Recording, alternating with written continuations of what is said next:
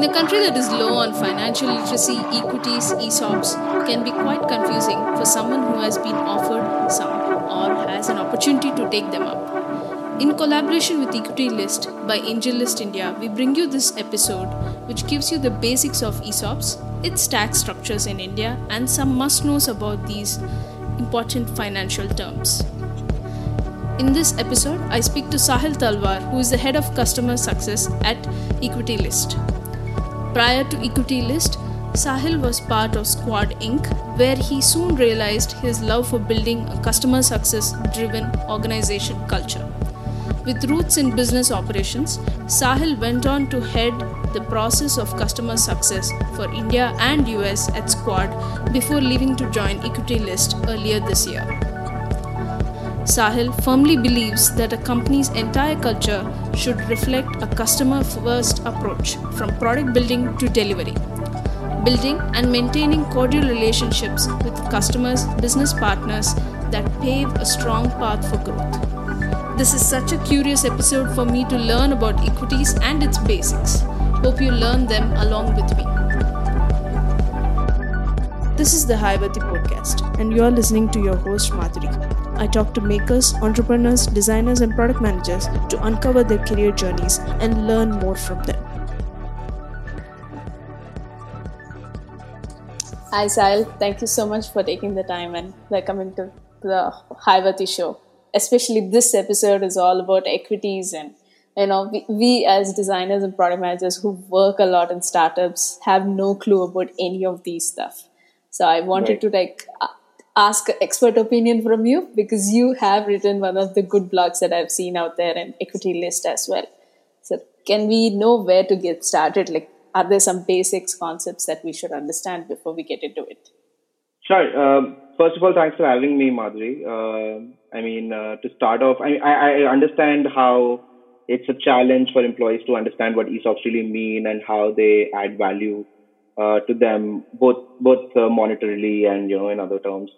Uh, that's always been a con- confusion for employees. I mean, I when, when I started my journey uh, working for startups, uh, it was it was a problem for me as well. Then I read about it. Uh, the initial, the first few companies when they offered me so I had no clue uh what they really mean, how they're gonna add value to me. Um, why am I even being, you know, off, why am I being offered a pay cut just because I'm being offered an ESOP grant in place of it. So, so all of those questions do pop up, and uh, especially in India, I feel there's a there's a gap in uh, the amount of knowledge that is transferred from company to their employees uh, about how they work. So happy to talk about that. Excited to talk about that. Uh, I've written a few things uh, just so that uh, employees can have more information on things. But let's let's take take them through it. Um, cool. So, I mean, starting off, uh, ESOPs, I mean, full form, starting off from the full form of it, uh, ESOP stand for uh, ESOP or ESOS, uh, really, Employee Stock Option Plan uh, or Scheme. Uh, those are the most general terms that you will hear in every startup uh, whenever you whenever you hear an extra part of your compensation being offered to you. Every company what they do, what they do is they set aside an options pool, which is a percentage of the total number of authorized shares that they have within the company, which is usually 10 to 15 percent of the total pool. Uh, now, the employees uh, employees are offered pool, uh, offered their shares from this particular pool itself. Um, so think of options as a form of securities. They have a certain set of rules and regulations uh, surrounding them, uh, surrounding the buying, selling, transferring, and taxation around them. Uh, so it's important, right, to to understand how they really work and uh, how they're going to impact you because it's not just that you know it's an extra form of compensation. It's also uh, it, think of it as any other form of investment where you will also have to, you may also have to put in money. There are some forms of ESOPs which do not require you to put in any initial amount of money. Also, they are known as phantom stocks, but we'll talk about them later. Um, so the few things that you should know really is uh, that you need to go through your ESOP grant and ESOP scheme very carefully before you sign anything because uh, a lot of companies uh, have uh, clauses which which bind you or uh, which which terminate your vesting at the uh, at your termination, and you need to make sure that you know such such terms are not there. You need to make sure that the terms of your ESOP scheme are really friendly to you, um, so you feel comfortable accepting it, right? Um, whenever you're offered uh, ESOPs, you are essentially being offered the right to exercise the option to buy a company's shares. You're not directly being offered shares. So it's a long-term investment per se, and uh, it's it's a heavy risk investment. So you need to you need to make sure that you are on track and you are completely updated about what they really mean. Um, Got it.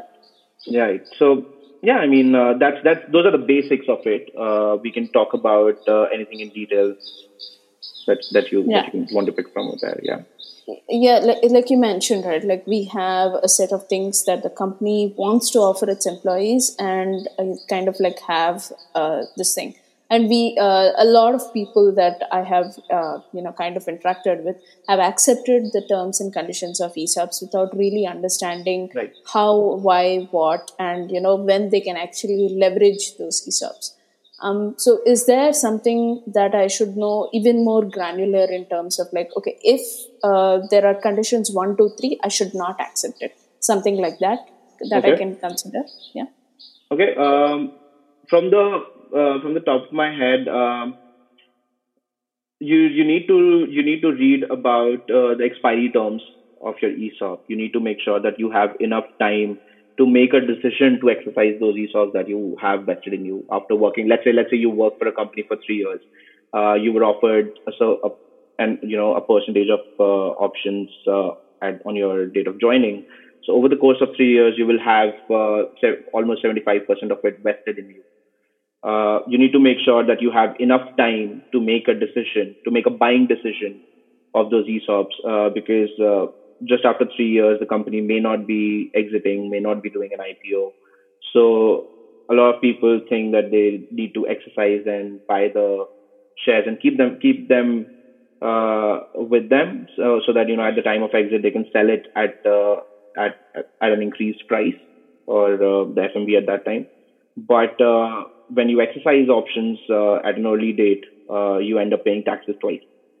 So those things, uh, so that that is one thing uh, you need to make sure of. Uh, you need to make sure that you have enough time to think that you want to pay money now to uh, invest in that in those particular shares.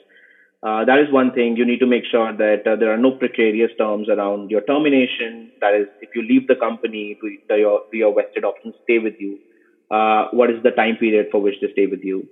Uh, all of those questions uh, should be should be answered fairly. And because some companies, what they do is they uh, they cancel the vested options as soon as the person leaves the company, even if it's not because of an unfair reason or or uh, you know for a fraudulent case. So all of those things need to be made made sure of uh, before signing it.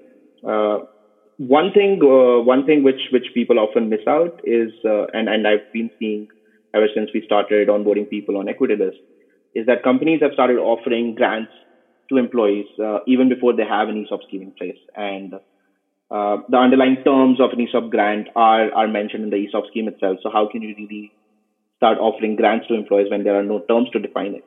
Uh, so if you're joining a new place and you're being offered ESOP, so make sure that you have you don't just have the ESOP grant letter, you also have the ESOP scheme, and you are you can read through all the terms and conditions. Uh, also, another thing is that if you don't have an ESOP scheme in place, if the ESOP scheme is, has not been authorized yet, uh, your options cannot really start getting vested unless that scheme has formulated. So let's say um, I so let's say I join a company today uh, and the ESOP scheme gets formulated three months later, right? So my options will start getting vested only at the start of the ESOP scheme date or the ESOP authorization date. Um, none of, right. So, so yeah. people end up losing a bunch of their vesting period because of that. Yeah. There are there are ways to solve this. EquityList helps you do that uh, through compression of vesting and all of that. Mm-hmm. But uh, that all, I mean, I, I, in some way or the other, uh, the employees at loss. For let's say uh, the company leaves. The, so let's say I leave this company one year from today, from when I joined, thinking that my cliff period is over. I, I should have 25% of my options vested but uh, the ESOP scheme got formulated three months later, so none of the options would get vested because the cliff date would happen three months later from my leaving yeah. the company. Yeah. Mm-hmm. Got it. So essentially, being aware of uh, what you're getting into is much more important than you know just like, hey, um, I got some stocks and that's about it. There's more definitely. to it, and definitely that. Yes, definitely. I that think I, I, think there's uh, there's there's just like this. Uh, I don't, I don't know. I mean, the the kind of uh, information that is being transferred from companies to employees about ESOPs is very minimal. Uh, the kind of visibility that employees have, especially in India, uh, on ESOPs, on, on their vested units, is really uh, is really low. They have no idea how much their ESOPs are really worth today um, after three years of working for the company. Uh, even when the company has raised two rounds, so the so the share price is definitely increasing, but the employees don't really know what's happening.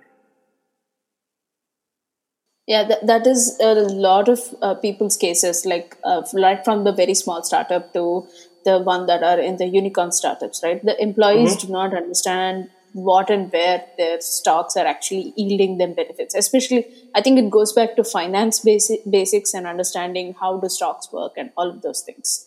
While that is a different topic of its own, um, right. like how right when it's such a big topic where you kind of like understand okay how does business work and how does you know shareholding work and how how do you know people actually Definitely. understand these things right? Definitely, uh, because I mean, options in themselves are, are a form of securities, are a form of complicated securities. I would say. I mean, they have a bunch of uh, rules surrounding them, uh, surrounding every step of from their buying to selling, transferring, and everything. Right?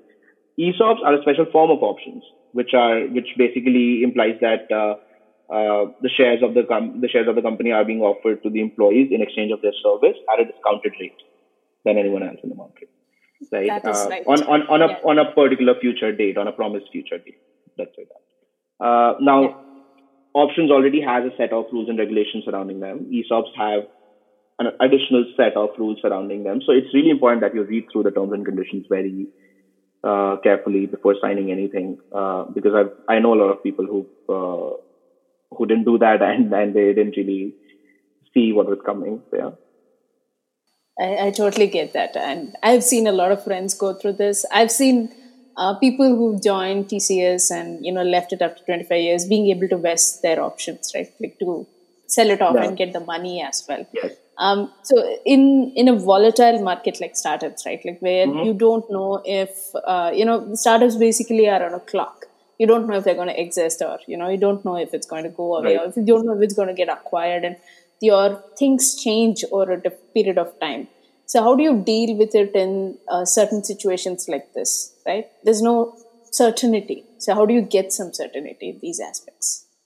Um, there's definitely no certainty. I, I, I mentioned earlier also that, I mean, these are long term, high risk volatile securities. You don't know what's going to happen. You really don't know what's going to happen to your ESOPs or the worth of your ESOPs when the company hits the public markets or if yeah. the company gets acquired by another company. Uh, these are private valuations that define the fair market value right now, or, or in every funding round, these are all private valuations done by venture capital firms who are investing in the companies um, and all that. So so that's that's I mean that's all notional value according to me.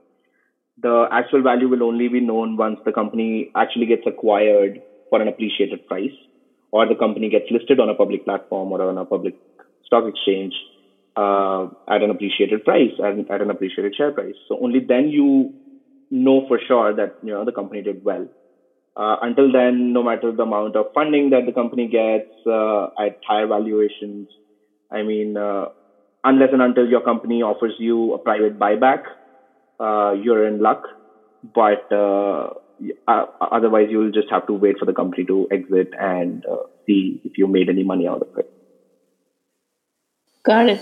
It's mm-hmm. definitely high risk, high returns. That's, that's definitely, definitely. And that's why a lot of companies, what they do is they restrict exercising options to an to a liquidity event, so that employees do not have to really uh, pay money out of their own pockets for exercising the options. So what happens is when you exit the com- when the company exits and you exercise your options, then um, the whatever cost and taxes get deducted from the from the current valuation and the current selling price of yours, and you just get the profits in hand, right? So in that case, you your your costing and everything gets adjusted right right there, and uh, you don't really have to shell out money. That is if the FMV comes out to be greater than uh, your exercise price.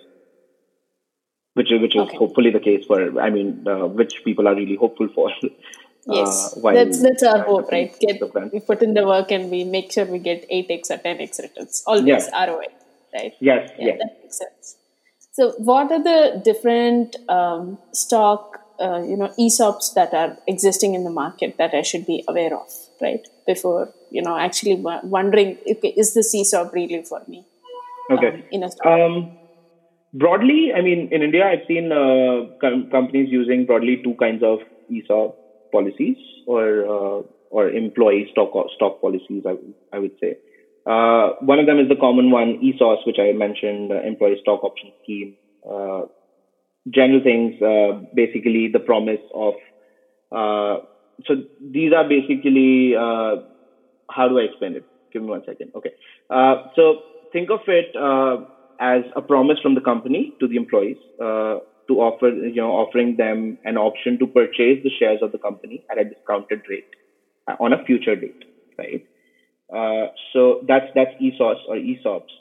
Um, what happens is the options are granted under the plan uh, and they confer a right but not an obligation on the employee to purchase these stocks on a future date. Uh, stock options uh, are subjected to vesting over the years, so that means the, the the employee has to work for a certain number of years to uh, have those shares vested in them or have those options vested in them, and only after that they are able to exercise those. Um, then there are uh, then there are units like restricted stock units or uh, ESARs or employee stock appreciation rights, which are basically uh, which are basically a promise of uh, you know a cash payment against the appreciation of the company's shares over a specified duration. So let's say I'm offered uh, let's say I join a company today and uh, I'm offered uh, ESARs worth of one lakh rupees, uh, which come out to be 100 units, let's say. And uh, so that means that one unit, one ESA unit per day is worth a thousand rupees. Um, so what happens is if uh, and and the vesting will happen in the same way as it happens in the form in in the case of ESOPs.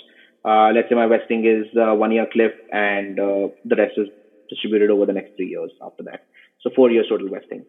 Uh, what's going to happen is uh, after the fourth year, when all of my all of my ESARs are vested, uh, the company's share price is raised to five thousand rupees per share.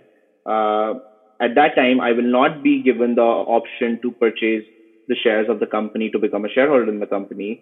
Instead, I will be given an option to get the cash payment against those thousand shares or, or those hundred shares that I was promised initially, uh, which will be five thousand rupees per share now.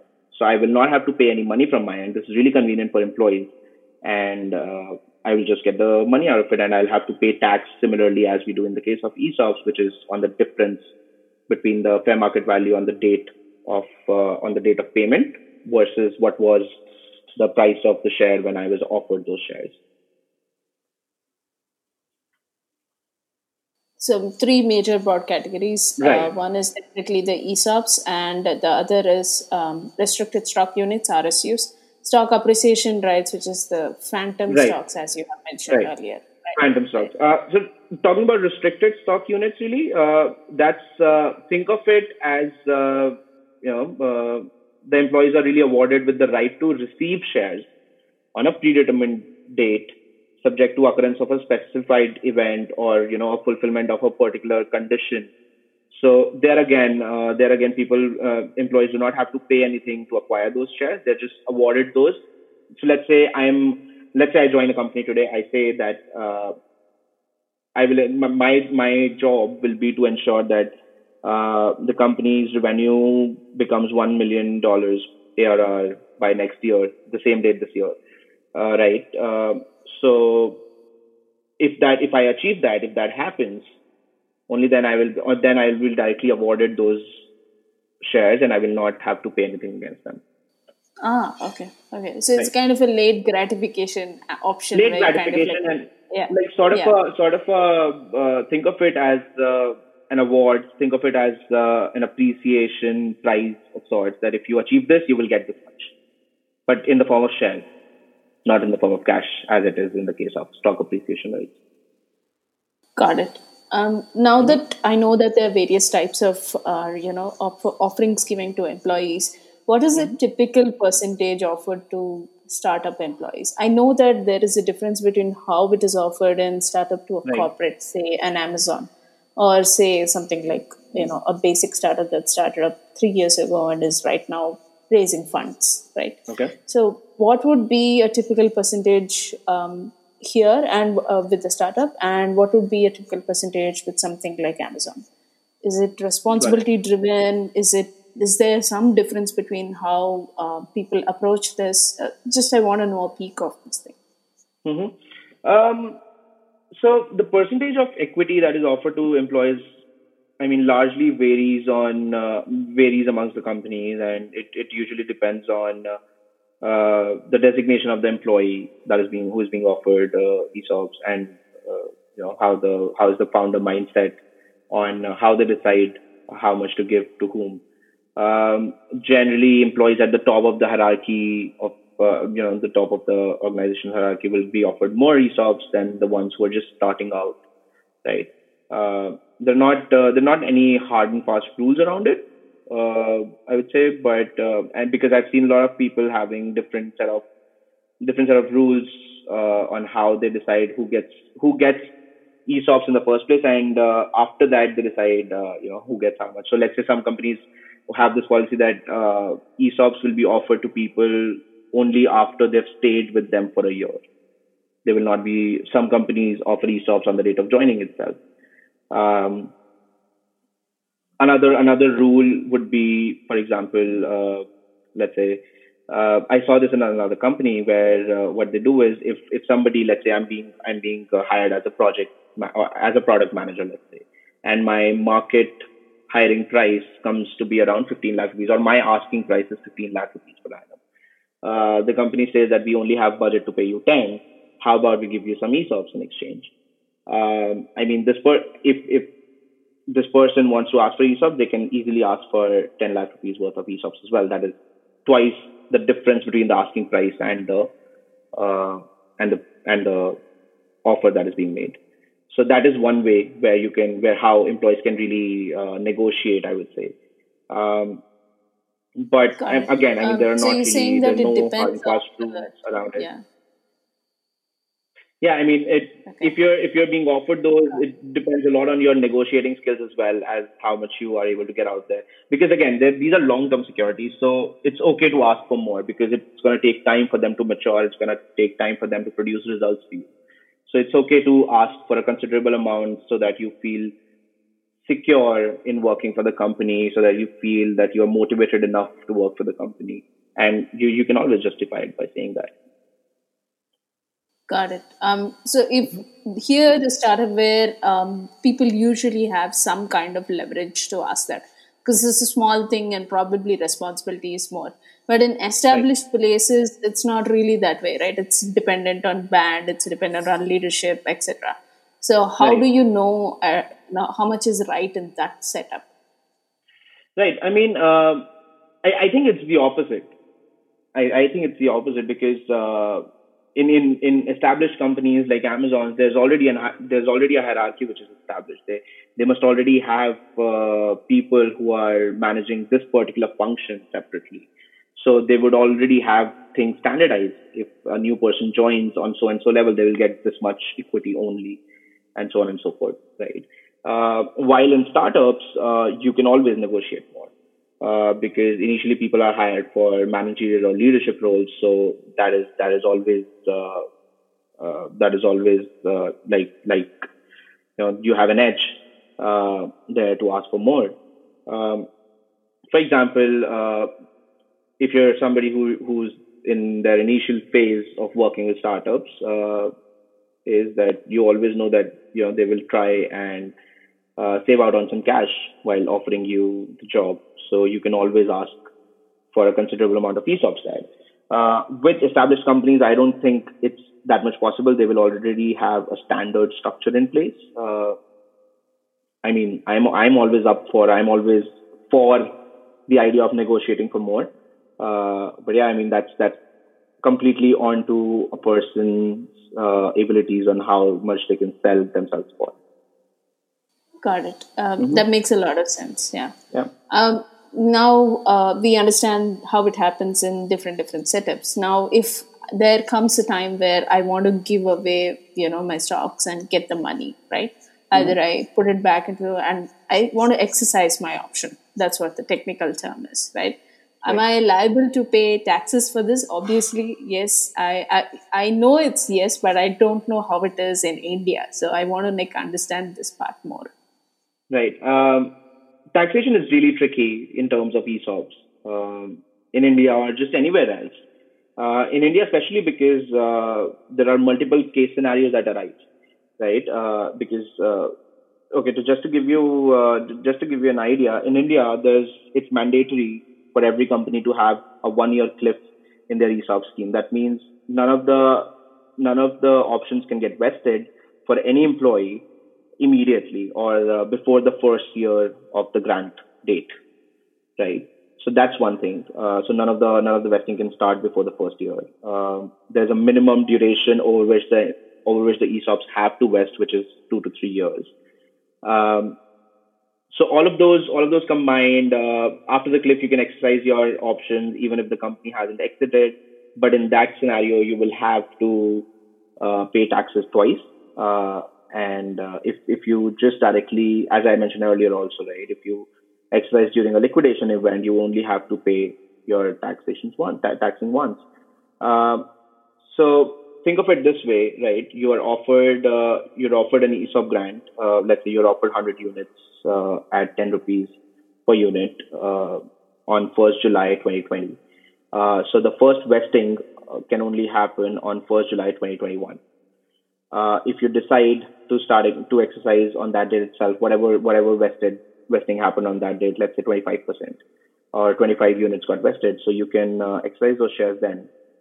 But on, th- on, on but on that date, you uh, on that date the share price went up from 10 rupees to uh, let's say 100 rupees.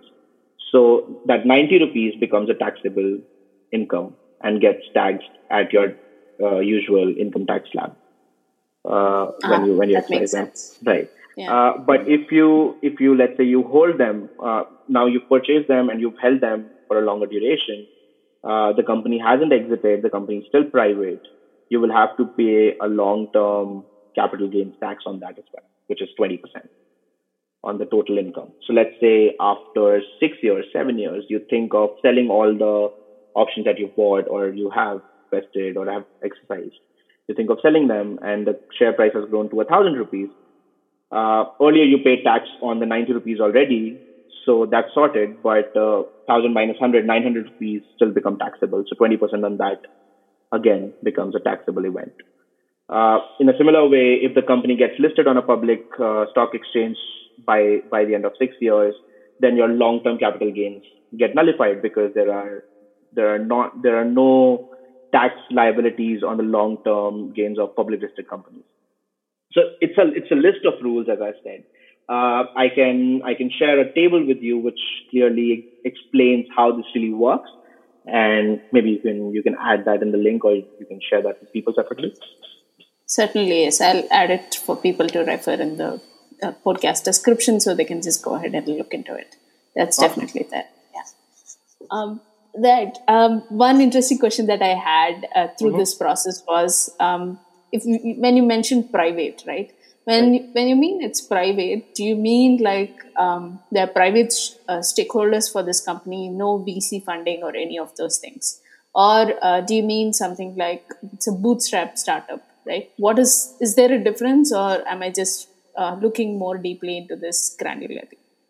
Um, so I mean, private private company, private listed companies are are any startup. Think of any startup who has raised money or not raised money, but basically, uh, a private limited company is a private listed company. Uh, a company which is not treated as a public limited company or is not traded on a public stock exchange is a private limited company or a private listed company. So the valuations for these companies are uh, are taken out by uh, the VC funds or the or the investors who are investing in these companies. Um, and these are all private events. These are all done exclusively for them. Um, these are not publicly this is not a publicly available information also. So that is something that you know that you mean by private companies. Got the the information, the share price, the valuations, the recent investments, the granular details of those stay within the people who have a stake in it. It's not a public. Yes. It's not public yeah. information. Yeah. Yeah, got it. Um, so this clears out a lot of questions, and um, definitely I understood the taxation part, the different types of ESOPs that are offered, and you know the the, the various aspects that are involved in these things. Um, now coming to the ROI part, which is the vesting part, right? And how does that work? Like, should I submit paperwork in? Like, what is is there a physical process that I have to do, or is there more like, okay, this is all I just have to, you know, how does it work overall? That's uh, one of the questions that I had. Okay. Um, not really. I mean, you do not have to really do anything uh, once you've accepted the grant letter, right? Um, so think of it this way: you're not offered shares whenever you're offered ESOPs. You're not offered shares directly, but the opportunity or the option to buy the shares of your company. Uh, however, even that option to buy is not immediately available to you. As I mentioned, there's a one-year cliff, and then there's a vesting period. So that vesting period basically means that over the years of you working with the company, a portion of the total grant size, the, let's say the 100 units that we are taking example of, a portion of those 100 units will keep on getting vested in you. That vesting basically means they become available to you for buying, or the yes. option to buy becomes available to you. Uh, mm-hmm. You are given the unvested options initially, then these vest in you. When they vest in you, you can you can buy them if you want by paying the exercise price and the taxes on the appreciated value. Um, the number of years over which your options are vested are, is known as your vesting period, which is decided by the founders or the board members of the company. Uh, the most common vesting period in India is uh, vesting over four years with a one-year cliff. The cliff means you have no options during that during that one year. Right? you have nothing. If you leave before that one year, you will you will have nothing after that cliff period ends, it's up to the company to decide uh, how the vesting of how you know how the further vesting is going to take place. It can be monthly, it can be uh, it can be biannual, it can be quarterly, it can be annual, anything. Um, yeah. Yeah, I mean, uh, uh so the cliff is basically a way of incentivizing, and and on the cliff, really, the first the first vesting which really happens is 25. Generally, it is 25 percent at the end of one year. It's basically a way of incentivizing your uh, continued stay at the company for the next year at the minimum. Yeah, yeah, that mm-hmm. makes a lot of sense. Yeah. Um, this, I think we've covered this particular question of, you know, what happens when your company exits or becomes an IPO. But is there something that I should be aware of um, when this particular it just happens? Like, for example, um, say that uh, Uber Eats has been bought over by Zomato or right. Facebook bought over WhatsApp and Instagram like right. what happens in that particular scenario is there some nuance i should be aware of not really. It's it's very much similar to what happens during an ipo uh, so there's a there's a share price which is set when when the initial public offering happens depending on the demand that you receive from the first time it goes public right? Um, now when when an acquisition happens it's done on it's it's more secure i i would say right? Because it's done on a on a decided upon share price, and these are still private listed shares. These are not public listed shares. So when when when Zomato bought Uber Eats, Uber Eats was not listed on a public stock exchange. So any any valuation that happened within that deal was all private. So I'm pretty sure uh, that they that they sold on an appreciated value, and uh, the employees whoever owned some um, some of the shares or some of the options uh, got a good paycheck out of it. So, I mean, uh, when when the acquisition happens, that's again a private affair. That's that's within the two companies being involved there. When the company IPOs, that's a public affair. Uh, everybody knows how much it is being sold out for, and and people can get involved. People can buy shares if it's an IPO. If it's an acquisition, uh, that may not be the case. Got. Uh, that makes a lot of sense um, for me. I'm, I'm a rookie, so like me, there are many rookies. So the, uh, the, the details help us out in kind of figuring out many of these uh, nuances that go around right. in the financial world, right? right. Um, so that reminds me of another question, which is called buyback, right? What right. is a buyback? And this is something that you keep hearing saying that, okay, I became an overnight millionaire because of my company doing buyback shares. Right. And I want to understand this phenomenon a little more. Yeah. Sure. Uh, so buyback is also known as a secondary sale.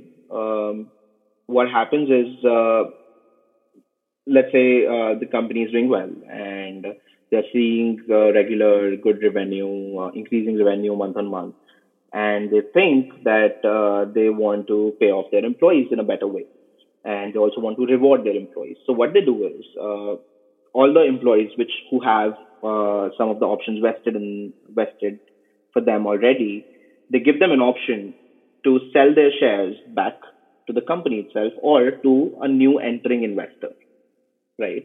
uh, now this investor or the company will buy these shares from the employees at the uh, you know at a price which is, at a price uh, which is applicable today right uh, which is called the fair market value or the fmv uh, the exercise price always remains lower than the fmv so let's say people had their grants at an exercise price of 10 rupees the company agrees to do a buyback at 1000 rupees they are able to make a profit of 900 rupees per share and uh, the the rules are are same as as any other exit policy, right? I mean, whenever uh, so if you if you're selling the selling off these shares, you'll have to pay a tax.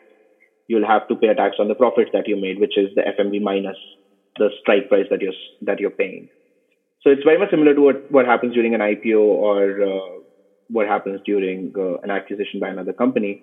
Just like think of it in a way that your company is buying those back for you from you just so that they can pay you some money. Yeah, that makes sense. Again, again, a, buy, a buyback. Yeah, I'm yeah. sorry to cut you off there, but buyback again is a private affair mostly. This is done yeah, before the company goes does an IPO. Yeah. Understood. Yeah, mm-hmm. But it's certain that everything uh, there is taxes. End of the day, all is certain is taxes. yes, I mean taxes. Taxes do take up make up a lot of the portion of what you earn. So it's important that you have, uh, you know, complete clarity on before. Uh, clarity on taxes before you make a decision to buy the shares really because let's say you let's say at the end of the cliff you ended up uh, buying those shares you say that let's exercise them because uh, I'll have to pay lesser tax right now because the valuation is lesser right now. So the difference between the strike price and FMV will be lesser. But you do not think that at the end of it, when you'll have to pay, when, when you'll have to sell these shares, you'll have to pay a tax again. And there's also a chance that uh, the company may completely tank and you may end up making nothing and you may you will end up losing the money that you invested essentially in by while purchasing these shares also. So it's really important to think of all these things before taking a step.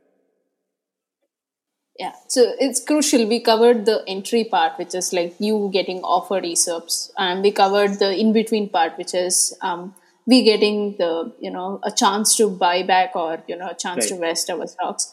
How about exiting me exiting the company right? Does it still stay in my name? Can i transfer it? How would that particular situation happen okay um, so again so I, I mentioned this uh, in the very beginning of the podcast also i mean uh, yeah the you have to make sure that the policy has a lenient expiry time uh, a lenient uh, exercise period the exercise period basically refers to the time until which you still have the right to buy those shares. Uh, some companies offer uh, five years after you ex- you exiting the company. So even if you if, if you leave the company today, you have some options vested in you. You have five years to decide whether you want to exercise these shares or not. If you do not end up exercising your options uh, by the end of those five years, those will not be available to you. They'll be gone. Uh, so you have to so you have to have those terms uh, on your fingertips. You know how much time you have, uh, how much in how much time does it get expired. Um, so all of that is important. Uh, they do stay in your name. The the most minimum exercise period that uh, I think companies can give in India is 90 days. Um, so you have a minimum of 90 days to decide whether you want to exercise the vested shares that you have or not. Got it. Um, mm-hmm. So it, it, essentially, I do have an option, but it's uh, it's a ninety day trial kind of period that I have to finish it by then. After my uh, terms, after your exit, after your exit from exit the company, yes. Got but it, there's it. also there's also a scenario where uh, I mean, a lot of companies do this. They try to track or they try to control uh, the control the ownership of shares in the company. So they have precarious terms around this, around the around the termination of employment. Uh, some companies put in clauses which uh, enable them to cancel any form of vested options uh, that an employee may have after their termination. Um, some companies uh, don't do, don't are not are not really that harsh. So what they do is only if you're leaving the company because of a fraudulent case, only then those uh, vested options will get cancelled. Any unvested options uh, after your termination, anyways, get cancelled everywhere. Got it. Got yeah. it. That, that makes a lot of sense. Mm-hmm. Um, at uh, what particular point that I, uh, as an investor, would actually make sense? You've answered this in a particular instance, saying that you know um, it's anybody can actually take it after the cliff period is definitely over, right? Because you kind of like have this. Right. So, what are the other things that I can actually say that you know um, there could be some sign saying, okay, the value has been appreciated. So is that the right time to vest in? So that's I, I just wanted to know if there's some markers that I have to look at.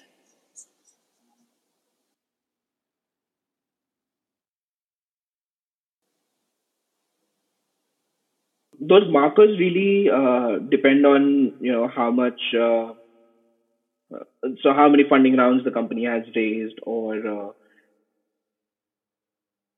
you know what the valuation is currently, which is generally not shared with the employees. Uh, so this is this is something that EquityList helps in also. Um, we have an employee dashboard dedicated for every employee and their grants, and they can keep a check on uh, how each of their grant is doing, how many options amongst each of the grant has been have been vested, how much are they worth today based on the latest funding round that happened. Because some or the, or the other appreciation happens in every funding round but that appreciated share price is generally not shared with the employees. Uh, EquityList enables that. So it's easy for companies to share that appreciated share price with, with the employees through there and you can keep a check uh, as uh, to how the how your vested options or how your pool of vested options are really appreciating. So you can make a calculated decision. Uh, we also have uh, like a playground of sorts where you can play around with values and see at what marker you would think of making a buying decision. Let's say you say that the company grows 40x. Uh, this is uh, my my option grant value will become this much, and this is when I will decide to buy the company. So you can keep a marker there. Uh, so these are these are right now missing, I would say, in the Indian uh, startup ecosystem in a way yeah. because uh, maintaining so much visibility is also not easy for the companies, right? Uh, how do you show everybody how much their ESOPs are worth? So we built a tool around that. So where you just need to fill in the latest, you know, the the share price according to the latest funding round, and all the values get updated automatically, so the employees can keep a check on all of it yeah. right there. Yeah, that, I think that will help out a lot of people, especially somebody who is part of, say, a unicorn startup, like say Postman or something like that. Definitely, right? because definitely. that right. And and with, with the company growing. Uh, in in team size, uh, it's de- it definitely becomes a challenge. Uh, because as usual, already everything is uh, being maintained on Excel sheets and spreadsheets, so uh, which which is really cumbersome with with growing team size and everything. Uh, with uh, with an employee dashboard, it just all becomes really easy. Yeah, that is so true, right? Excel sheets are amazing, but only till a point. Well, I'm a fan of Excel sheets. I'm a fan of spreadsheets, but in in this case, I would say they just uh, become a little cumbersome and error prone to handle. True. Yeah. Right. Um, so th- this question is about can I transfer my options and ESOPs to anybody else um, that I want them to transfer? Can I do that in the current scenario? Um, so you can declare nominees for your vested options so that they can be automatically transferred to your friends and family at the time of uh, your unfortunate incapacity or death. Uh, if you've already exercised your options, so now you own your shares, you can transfer these shares to someone by issuing the share transfer certificate. Uh, but a lot of these scenarios are controlled by companies in their ESOP scheme. So again, uh, going through the clauses is really important for that. Got it. Um, so you're saying that uh, the documentation of the transfer is very important. Otherwise, I wouldn't be able to actually transfer this information. Right. Right. Uh, it's important for you to go through the clauses around uh, the transfer and nominee declaration. Uh, but generally, in the in incapacity, you know, in the in the case of uh, unfortunate death or incapacity of an employee, the vested options automatically get transferred to a to a family member or a friend if you if you've declared a nominee in advance, uh, well and great. But otherwise, your family uh, or your immediate next of kin is given those so that they and they are given a limited limited time to uh, exercise them or sell them, whatever the case may be.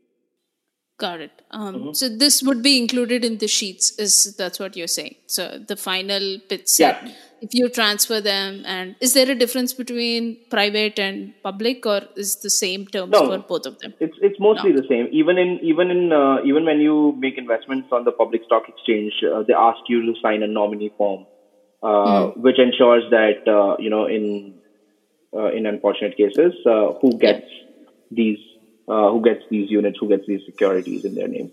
Yeah. Got it. I think this is the last question that we have, which is um, Can I uh, buy beyond what I'm offered right now in the startup, right? To buy a stock or something beyond what I'm offered. So, how could that happen in this scenario? Okay. Um, so, startups raise funds through fundraising through fundraising or uh, venture capital funds and all of that. So you can participate in funding rounds uh, that people hold, but this will make you an investor in the company. Uh, you do become a shareholder when you exercise shares, when you exercise your ESOPs. You do become a shareholder on the cap table of the company. Uh, but uh, in this case, if you if you really want to invest an additional amount of sum as an investor in the company, uh, for this you will ha- you will have to be an accredited investor in the industry where you know where you have done previous investments and you have a portfolio to show. And also this this largely depends on if the company wants you to invest in them or it wants you to have on, wants to have you on the cap table. Uh, so it depends largely on that. Uh, you can look at AngelList India syndicates if you're interested in getting broad exposure to the startup ecosystem. Uh, to obtain shares in a company at discounted rates, like it happens in the case of ESOPs, you need to mandatorily be employed in that company uh, at the given point at any given point. Yeah. Yeah, got it. I mean, that nicely sums up a lot of uh, generic questions that a lot of people have, but we do not have the material to actually right. understand any of that. So, yes, thank you so much for sharing all this.